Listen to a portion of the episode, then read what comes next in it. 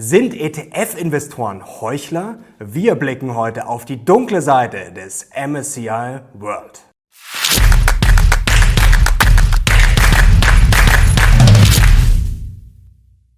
Servus Leute und herzlich willkommen in einem brandneuen Video auf meinem Kanal. Mein Name ist Mario Lochner und heute müssen wir über ein unangenehmes Thema sprechen, nämlich über die dunkle Seite des MSCI World. Da haben nämlich manche vielleicht einen Denkfehler bzw. wissen gar nicht, in was sie da so wirklich investieren. Da steckt einiges drin, was der eine oder andere vielleicht nicht unbedingt im Depot haben will. Wir decken das heute auf, zeigen auch Lösungen, wie man es besser machen kann und es wird auch ein Mann vor die Kamera kommen, den ihr so gar nicht auf dem Zettel habt. Und jetzt legen wir los los. Warum müssen wir jetzt überhaupt über dieses Thema reden? Die Welt ist ins Wanken geraten. Krieg in Europa, Chaos in China. Man fürchtet, dass die Welt immer weiter auseinanderdriftet in zwei Blöcke, vor allem wegen drohender weiterer Konflikte wie in Taiwan. Und das wirft natürlich Fragen auf und dabei gibt es zwei Dimensionen. Erste Dimension, das Risiko. Droht weiteres Ungemach wie mit Russland? Ich habe ja neulich erst mit Professor Max Otto über das Thema Gazprom gesprochen. Natürlich gibt es noch lange keine Sanktionen gegen China, aber da köchelt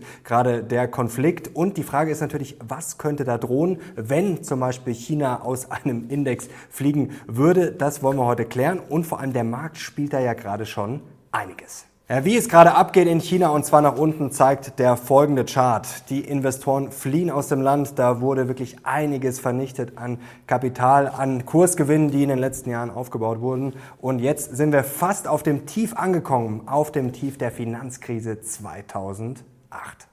Und jetzt kommen wir zur zweiten Dimension und das ist Moral, Ethik, wie immer man das auch nennen will. Ja, will man in einem Land überhaupt noch investieren, wie zum Beispiel in China, wo man merkt, okay, da ist man gerade ein bisschen auf dem falschen Weg. Da muss man sich zum einen ja Sorgen machen, ob das moralisch richtig ist. Auf der anderen Seite, auch wenn man ein Land wie China als Unternehmen bewerten würde, fragt man sich auch, will man da investieren? Und das sind ja vielleicht Umwälzungen, die dann nicht einfach wieder ein paar Wochen vorbei sind, sondern die auch mittel- bis langfristige Auswirkungen haben. Und das ist jetzt ein wichtiger Aspekt. Ja, will man da noch investieren? Ich habe meine Sparpläne erstmal mit China gestoppt und ich habe auch gemerkt am Feedback, da kam mir einiges, dass viele das auch zuletzt gemacht haben. Und jetzt gehen wir weg vom Thema China und denken das Thema Ethik, Moral mal ein bisschen größer. Denn ihr kennt sicherlich den einen oder anderen Investoren oder die Investorin, die sagt, oh, ich würde ja niemals in Rüstung investieren, in Diktaturen auch gar nicht und in fossile Energie. Also das kommt für mich überhaupt nicht in die Tüte.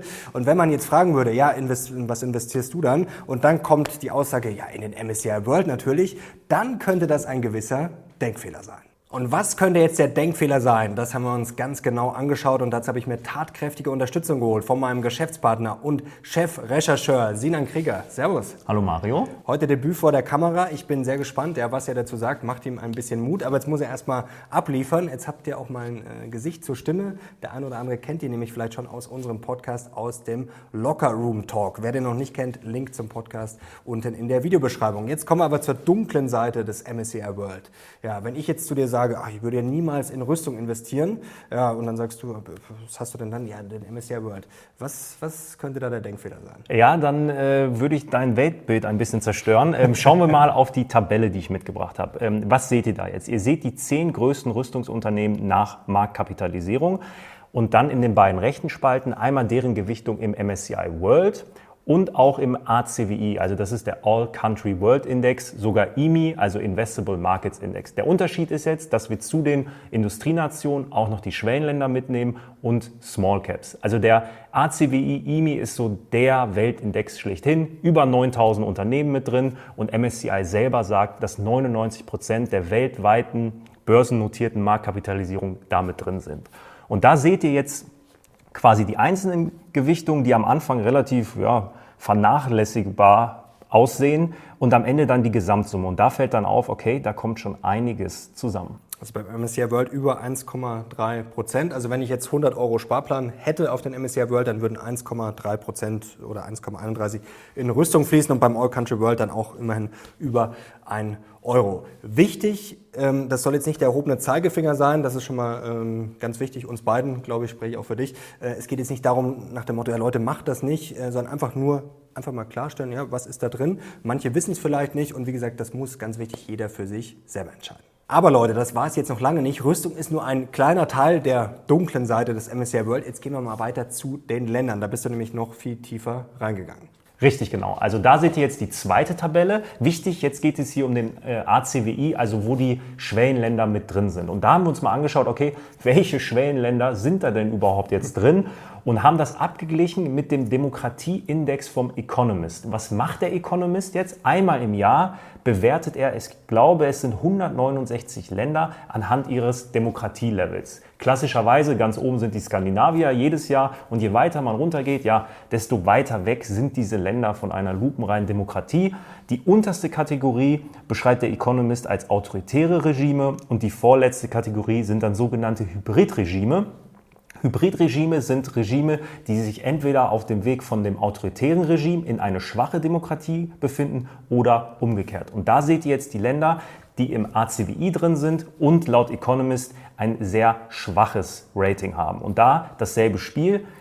Anfängliche Kleckerbeträge summieren sich dann doch schon ordentlich auf zu fast 5 Prozent.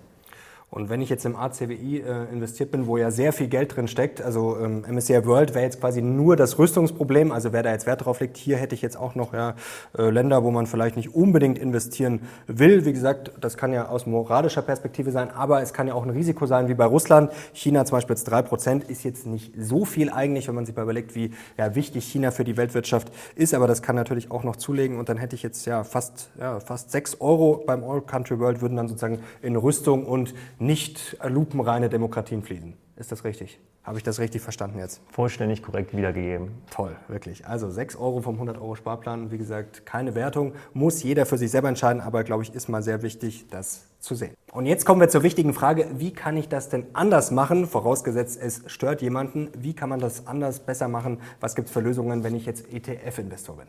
Genau. Also bleiben wir mal beim Thema ETFs. Ich glaube, du hast gleich auch noch andere Lösungen parat. Mhm.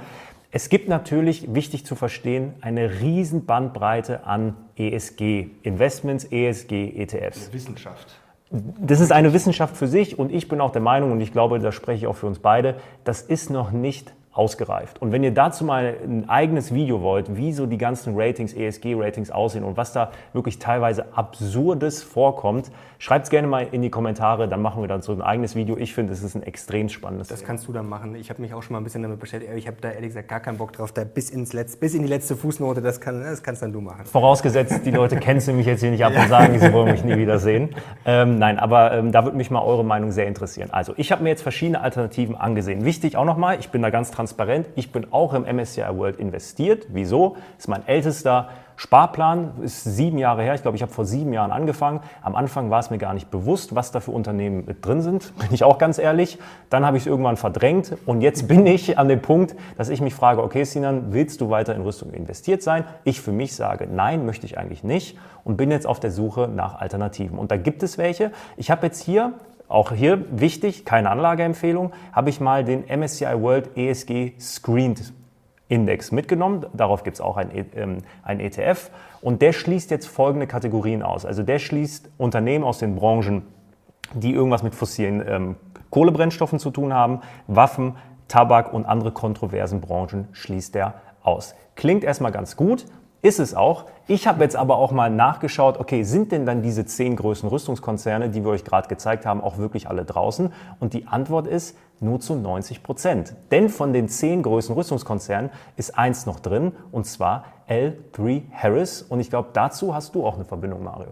Die habe ich tatsächlich im, im, Depot. Ja. Hier, was, du willst nicht in Rüstung investieren. Mit was für einem Lappen habe ich mich denn da an den Tisch gesetzt? Nee, also Spaß beiseite. Ich glaube, das muss einfach jeder selber entscheiden und ich glaube, da braucht man auch nicht diskutieren, ob es jetzt der eine macht oder der andere nicht. Also ich verurteile natürlich gar keinen und ich glaube, das sollte, sollte jeder für sich einfach, glaube ich, selber entscheiden. Und ich glaube, ähm, da braucht man auch nicht diskutieren. Also da gibt es einfach nichts zu diskutieren. Das ist einfach eine Entscheidung, die jeder selber treffen muss. Wichtig noch, es gibt, äh, wie gesagt, äh, das können wir jetzt heute nicht klären, es gibt ja natürlich ein riesen Universum. Ich habe mir zum Beispiel auch mal einfach auf gut Glück einen angeschaut den iShares Dow Jones Global Sustainability. Und ähm, der schließt auch einiges aus, zum Beispiel Atomwaffen, umstrittene Waffen, Tabak und Co.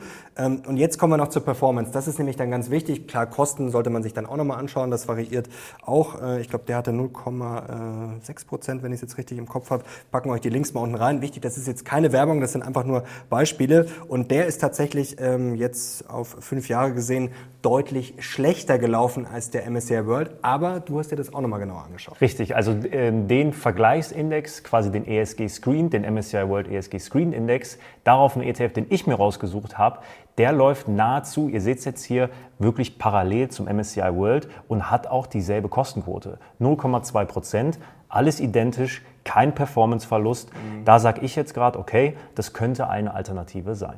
Also wichtig, eine Wissenschaft und wirklich ganz wichtig, dass man da genau hinschaut und nicht einfach mal nach ESG googelt und irgendwas wo, oder Sustainability, Nachhaltigkeit, irgendeinen kauft und sich dann in fünf Jahren wundert. Also wirklich ganz genau hinschauen. Und wenn ihr mehr davon sehen wollt, von Sinan von ESG, dann gebt mal Daumen nach oben und schreibt es gerne mal in die Kommentare.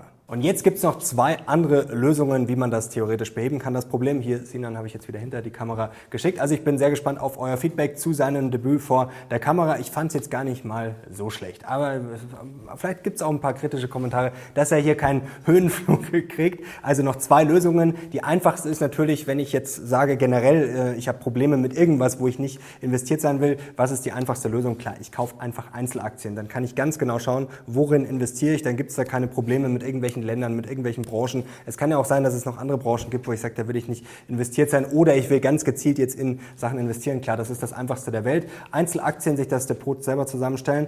Aber jetzt gibt es natürlich einige, die zu Recht sagen, ja, ähm, will ich nicht, ist mir zu aufwendig oder ich kann den Markt damit eh nicht schlagen. Dann kommen natürlich wieder ETFs ins Spiel.